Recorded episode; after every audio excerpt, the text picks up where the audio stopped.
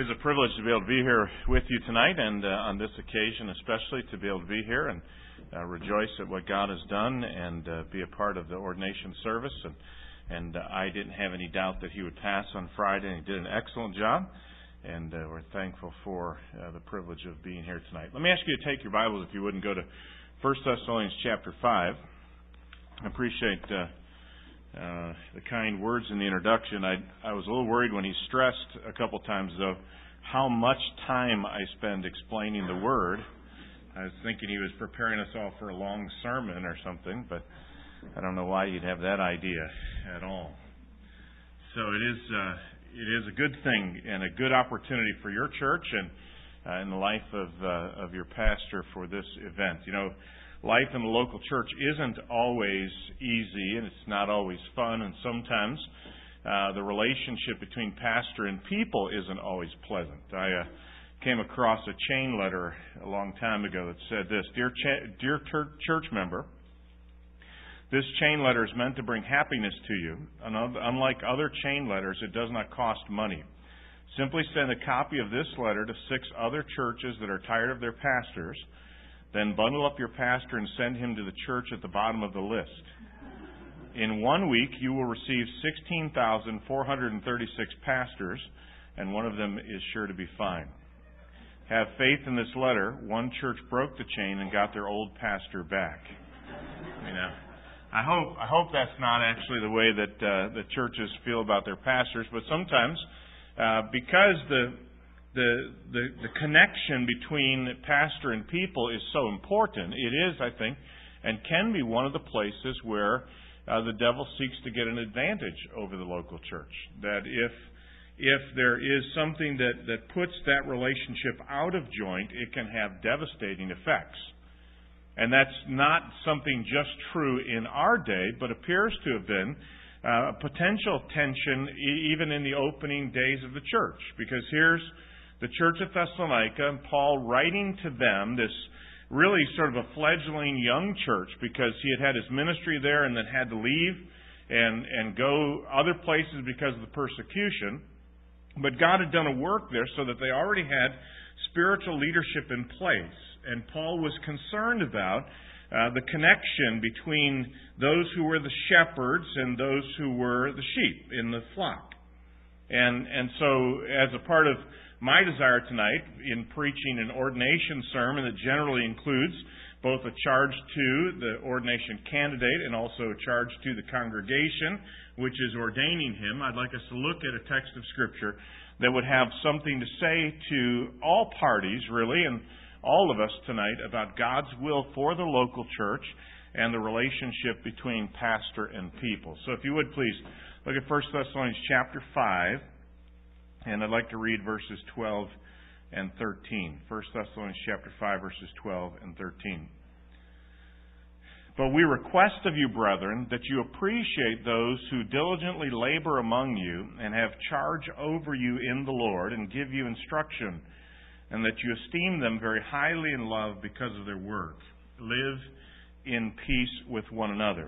Now this text obviously doesn't use the word shepherd, but, and we'll see this in a moment, that phrase in there, have charge over you in the Lord, is used in the pastoral epistles in that way. First Timothy chapter five and First Timothy chapter three, and it identifies those who are in the leadership capacity in the local church, called in five seventeen, elders in chapter three, overseers, those who are the qualifications of a pastor. So that's the group to whom Uh, about whom Paul is talking, and he's talking to the congregation, and he gives them two commands in verse twelve and verse thirteen that really, therefore, the, the, the direct target of what he's saying is to the congregation, but indirectly he would be speaking as well to those who are serving in this capacity. That is, their, their response to their spiritual leaders and their relationship with one another also provide a window into seeing what was the chief burden and responsibility of of those who were the spiritual leaders. So let's just walk through the text and, and seek to understand it by first looking at the first command, which is the longer of the two in verse twelve, about their response toward their spiritual leaders. Paul says, we request of you, brethren, that you appreciate those who diligently labor among you. Some, uh, if you happen to have uh, the King James, it would be that you know those who labor among you. And, and the idea here is, I think, captured well with this phrase of appreciate, that, that there is a sense of appreciation, a knowledge that recognizes the value of these people who serve in this capacity. So he wants them to appreciate them and to see that those who are fulfilling this role in the local church are in fact a gift from God to, to be appreciated, to, to be uh, treated with the kind of recognition that this is a blessing from the hand of God. And he gives us three reasons why you should appreciate a pastor in verse twelve. It is that they are those who diligently labor among you. If I could put that under a label, it would be the cost of their ministry gives you a reason to appreciate them. Paul uses words here uh, that, that reflect the idea of laboring at something to the point of being exhausted or tired. So this, this work that these men are engaged in is something that is a diligent labor. They, they toil at it in such a way that those who are the benefits of it, benefit, uh, beneficiaries of it should appreciate it. I mean, the, the kind of toil I think that Paul would be talking about is, is what he describes of his own ministry, for instance, in Second Corinthians eleven. He talks about the physical toil of his ministry, that he, he was engaged in service for Christ uh, in a way that was uh, including hardship and tiring sacrifices. So, so Paul was laboring night and day to serve Christ, and so there was that physical toil. But then the next verse, that's eleven twenty-seven, twenty-eight, and twenty-nine, he talks about the emotional and spiritual toil of it. He goes, which one of you is weak spiritually without it being a great concern to us? So it wasn't just a matter that, that Paul was putting in long hours, but that he was also carrying on his shoulders the spiritual burden of the health of the churches. And, and I think that's what Paul is saying here about those at Thessalonica, that, that they were engaged in a ministry that, that will have a costly effect on a person if they take it seriously, uh, if, if they will give themselves with intensity and deliberation to the, the study of God's Word, to be able to take and open it up, but also to carry the burdens of it. That, that there is uh, there is no one in the church, really, that will feel the weight of uh, the departures and the struggles that are there, and, and the, the needs that are there spiritually to be cared for. And so, so the congregation is told to appreciate them for the very labor that they do. And in fact, he goes on and, and details what that is. Look again in verse twelve, because he now talks about in fact, the character of this ministry. And, and he uses two descriptions that really are a great summary of what pastoral ministry is. Appreciate those who diligently labor among you and have charge over you in the Lord and give you instructions. They have charge over you in the Lord and give you instruction. Or if I could... Uh, as as uh, often I think has been described this way, they, as shepherds, have responsibility for leading and feeding God's people. This phrase, have charge over, I already mentioned, is used in First Timothy chapter five, verse seventeen. Let the elders that rule well be counted worthy of double honor. And in First Timothy three four, of, of a qualification for the pastorate being, they must manage his own house well, because if he doesn't manage his house well, how will he care for the church? So, so that's the language and idea of it. What, what uh, we would probably uh, think about it, because the word has the idea of to to stand in first place or to preside over something. Uh, we use the word president in our in our culture, in our society, as somebody who presides over the executive office. That's what president, they're a president over the affairs of the execution of the government. And this text is saying is that God has placed shepherds in the flock to preside over the work so that it goes forward according to God's will. And we'll see in a moment when it says feed, but the, the whole point is that the, the, those who have this responsibility with regard to the spiritual leadership are called on by God to make certain that the church is going in the direction that the Word says to go.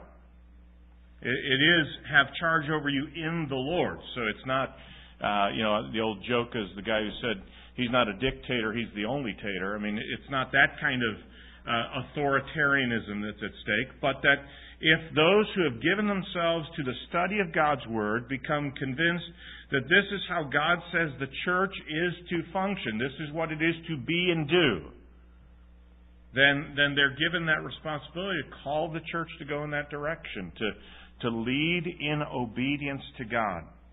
It's not in, there's not any contradiction here between what Paul says about these people and what Jesus said about leaders in Matthew twenty. Jesus said that the greatest among you will be the servant of all.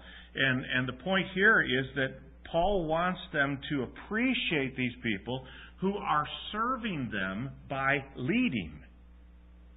That is, they're, they're using the gifts and opportunities that they have to, to lead the church in obedience to Jesus Christ. And that's the best kind of service that a pastor can give. It is to, to direct a church in obedience to what God has called it to be and do. So he says they have charge over you in the Lord. And then that last part of verse twelve says, and give you instruction. That the second major responsibility is that they are to take the truth of God and instruct God's people in it. To, to teach them the Word. To challenge the mind and heart of God's people, so that they are giving as an offering to God the glad submission of our hearts to God. I mean, uh, I trust that you will see in in, uh, in Pastor Elwart a desire to, to simply open up the Word of God and say, here's what God has said, we need to submit to it. And not not as if he's on the other side of the Bible, but really what he has done is has spent his time In, in the week coming up to Sunday, studying what the Scripture says, submitting himself to the Scriptures, and then simply coming in and saying, look what God's will is. Here's what God says to us. And, and therefore, he gives you instruction from the Scriptures. He challenges your thinking. He challenges your life so that you are being brought into conformity to the image of Jesus Christ as revealed in the Scriptures. Second Corinthians three eighteen says, we all, beholding in a glass the glory of the Lord, are being transformed into the same image from glory to glory. So so his job, like mine is each week, is to, to bring the Word in and hold it up like a mirror and say, look into the glass. Here's the glory of the Lord. And, and then it will change us by the work of the Spirit so that we are transformed. And uh, one of the things that I think sometimes we... Uh, we are, uh, we ma- we make a mistake in that all of us uh, probably can struggle with uh, what the Scriptures say. Let him who thinks he stands take heed lest he fall. Uh, we we can sometimes uh, think that we don't need the accountability of the context of the local church with the authoritative teaching and preaching of God's Word. But what God has chosen to do, because of the susceptibility of all of us to error and sin, is make certain that there is a regular process where we gather together as His people and we come around the Word to hear what God has to say.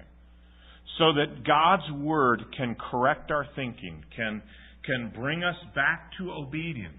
It, it, it establishes us in in right thinking. It shows us how we ought to live. And and if we're if we're ever uh, allow ourselves to be deceived about our own susceptibility to error, that's when we'll begin to be a little dull of hearing to the preaching and teaching. You know, my my observation over years now of preaching and teaching is. is that people have no problem when you say what they already believe. The rub comes in when they actually, you are trying to show them from the Scriptures something that they don't believe. And and at that point is when when the, the faithfulness of the preacher is that he can show from the very words of Scripture what he believes. And the faithful response of the hearer is to be, if that's what God says, then, then I gladly submit to it. Because that's how God protects us. That's how God keeps us uh, from, from wandering off path. That's how God protects the church. Because Paul warned a group of leaders just like this at Ephesus. He said, after his departure, there will be savage wolves that will come in, not sparing the flock. And even from among yourselves, there will rise up teachers speaking perverse things to lead away disciples after themselves. I mean, it, it is, uh, it is, I think, at the very center of the shepherding responsibility to, to guard the flock in that way. In fact, John ten says that if a shepherd won't lay down his life for the sheep, he's a hireling. That is, it's the hireling who will dodge the problem. It's the true shepherd who's following the good shepherd who will who will stand on God's word and say, no, this is what the Scriptures teach, and for the sake of, of the health of the flock and the protection of the flock, we need to do what the Scriptures say here. And and and you ought to appreciate that. That someone would be willing to stand on the Word and lead to obey it and declare it clearly and consistently is what Paul is saying is appreciate someone like that. Appreciate someone like that. So I say to the congregation that you need to keep your heart tender to the teaching of the Scriptures and to those who would seek to lead you and communicate them to you. And I would say to Jacob, That, that there's the standard for your ministry. Can you show from the Scriptures why you believe the church should do and be what it is? And, and, and do you take the time to give God's people the instruction from the Word that, that is there? And, and if you will labor diligently at that, then God will work in the hearts of His people uh, most often to appreciate that. I say most often because there have been some great pastors, say like Jonathan Edwards, who got kicked out of their church. So, so every now and then, in God's providence, He He He He doesn't allow there to be peace dwelling in. But but at the end of the day, you can lay your head down on your pillow at night and know you have done what God said to do, and that's that's what ought to matter, because one day we'll all stand before Christ and give an account of ourselves. So. So he says, first of all, that you should have a, an appreciative recognition of those who labor diligently among you in this exercise of leading and feeding the flock. Then look at the first part of verse thirteen, because he gives the second command. He says, and that you esteem them very highly uh, in love because of their work. And it may seem like he's, he's basically just Uh, Uh, repeating himself, but I think the shift here now is toward really a, a kind of affectionate regard. That it's not just that you sort of have a, a recognition of them and say, okay, you're the one God's called to lead the church and you have responsibility to feed the church, but that there's actually an affection here. That's why he says, esteem them very highly in love. Now, one clarification I'd make on that is uh, we, we tend to treat love as primarily an emotion in our culture or sentiment. So I don't think uh, I don't think the point here is that you should send uh, Pastor Elwart Valentine cards all the time, you know, little hearts and, you know, esteem him very highly in love and, you know, I heart you kind of stuff. That's not that's not the point of it. It is actually, in the Scriptures, love is an act and choice to benefit the object of the love. And so I think what he'd be saying here is that, that you display your love for them. You, you are to show this person or these people, if the Lord opens up the door uh, for more than one to serve in this capacity, that, that you are to move toward them in a way that ministers to them. That you display a love for them. Just as they are leading and feeding the flock, you minister to them in, in demonstrating your esteem and regard for them. In fact, look at the measurement. He says, do it very highly, very highly. It is a, it's really sort of a, a, a powerful way in which Paul says this. I mean, it's a, It's beyond all measure. Almost, you could, you could translate, in fact, one dictionary has it, abundantly out of all bounds. And it's intended to be an exaggeration for effect. That is, you are to esteem them in love beyond comprehension. So he's, he's establishing that there is a significant responsibility to have an affection toward them that, that seeks to minister to them in, in a way that shows that, that deep estimate of them. As I said, we shouldn't get hung up on the feelings in, in this regard. I'm not saying that you you shouldn't have positive feelings, but it is not intended to be warm and fuzzies. It's intended to be real ministry to care for the needs of those who are serving in this way. And in fact, I, I think we shouldn't underestimate the fact that we can, I think we can affect the way we think about people so that we esteem them very highly in love. You know, uh, the old statement is love is blind, uh, and And sometimes you can see it's true. In fact, you know, usually what, what ends up happening is like early in the stage of, of two people that fall in love is they everybody else can see the problems, but but the people who are in love can't because they're blind to them. And a lot of times as a pastor I end up having to do counseling with people who now now you could say bitterness is blind. That is, all they can see are problems now. Before, they couldn't see any problems. All they could see was good. Now they cannot see any good. All they can see are problems. And it's because they've they've made a judgment. They have made a decision to think a certain way about a person. And so they interpret everything that happens, in the first case, positively. In the second case, negatively. And and what, what Paul is telling us here is that for those of us under spiritual leadership, we can make a, a judgment about somebody which doesn't have to be negative. We don't have to look at somebody and question everything that they say and do. We don't have to assume the worst about people. We can we can actually we can actually respond in such a way that says, you know, this person is doing what God has called him to do, and so I'm going to look at them in light of what God has called them to do. In fact, that's what the text says. Look at, so that you esteem them very highly in love, and again, the reason, because of their work. It's not, and, and in this case, I mean, Jacob is such a likable guy, it would be easy to do this, but but it's not just because he's a likable guy. It's not esteem him very highly in love because he has a nice personality. It is esteem him very highly in love because of the work.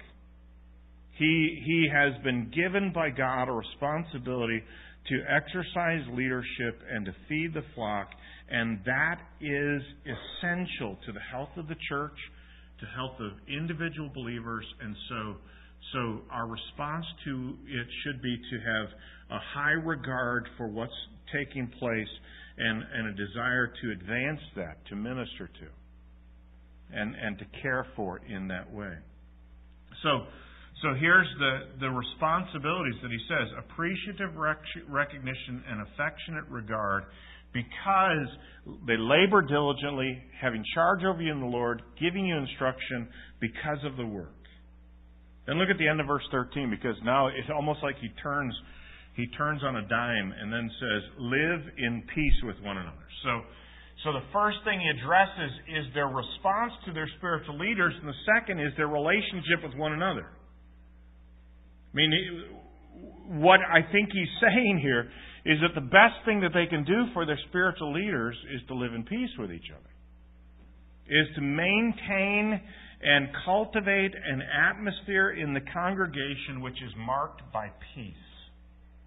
The peace of God has been given to His people, and we are to dwell in such a way, Ephesians four says, is that we strive to maintain the unity of the Spirit in the bond of peace. That we are, as much as lies within us, to live at peace with all men. That we have an obligation to live our lives under the rule of Christ's peace. Let the peace of Christ dwell among you. I mean, one of the one of the worst things for the local church is when people break the peace. They they refuse to resolve things in the way that God says to resolve them. They they seek advantage over other people by manipulating circumstances rather than moving toward peace. And one of the things that has the greatest impact on the relationship between the pastor and people is a lack of peace among the people. I'll give you I'll give you a little insight into the kinds of whining that pastors do. Okay, when they get together and they're concerned about what's going on in their churches, a lot of times it's because there's a breakdown of peace in the congregation. Not necessarily, not necessarily toward the pastor, but pastors getting worn out trying to patch up everybody's problems, trying to make sure everybody gets along okay, because because they don't obey what the Scriptures say here about live at peace with one another. Make sure that you are not the breaker of peace in your relationships. In the realm of the local church, which is God's people, we should we should be able to live at peace. That is, no conflict with others, because we are at peace with God, and we want to display that peace in our relationships with other people. So, let me sort of tie it all together and and, and bring, I hope, the appropriate charge. So, uh, pastor, work hard at the ministry. I mean, give yourself completely to the tasks of leading and feeding the flock here. If if you would like, as a desire of your heart, to have a congregation respond to you like this text says, then walk worthy of it. That is, he tells them to appreciate a certain kind of pastor, one that labors hard, leading in the Lord and giving instruction.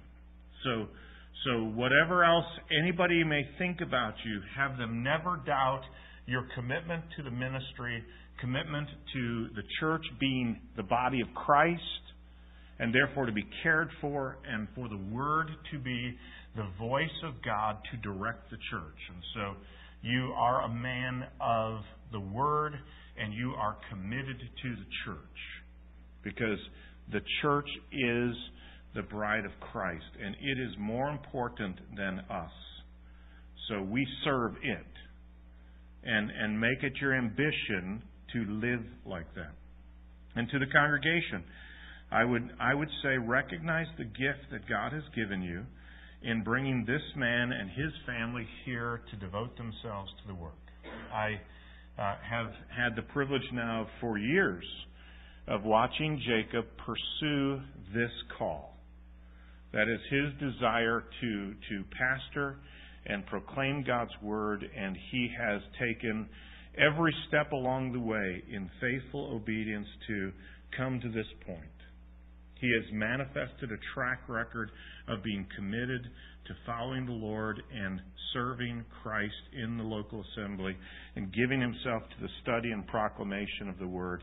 And so count that a great gift from the Lord, because there are lots of churches that do not have the the opportunity to be fed regularly from God's Word. There are lots of churches which which do not have, uh, and when I say that, across the globe, there there are clusters, congregations of God's people that don't have this gift from the Lord like you have. And so So praise God and respond to God's word in a way that would say, we will we will do what God has said here. We will appreciate and esteem this gift that we have from God, so that together, by God's grace, you will fulfill His purpose for this place, in this community, for His glory. Let me ask you together if you bow with me in prayer, please. Father, how thankful we are for your word and the instruction that it gives us, which brings light and life to us. And we're thankful for the church. What a blessing it is to be a part of the, the assembly of those who know Jesus Christ, and to have the opportunity to encourage one another and to be instructed in your word and to use our gifts to advance your purposes. I thank you for this local assembly and how you have been faithful to it through the years and have used it to carry out your purposes. And we pray, Father, that uh, even even better days are still ahead, that there is a great opportunity all around this assembly to be a light in the darkness and to uh, spread the gospel of Jesus Christ and to build up believers in their holy faith. And so, Lord, we pray for your work, that you would do a great thing here. We thank you for the, the work that you've done to bring together here in this relationship, this man and this congregation.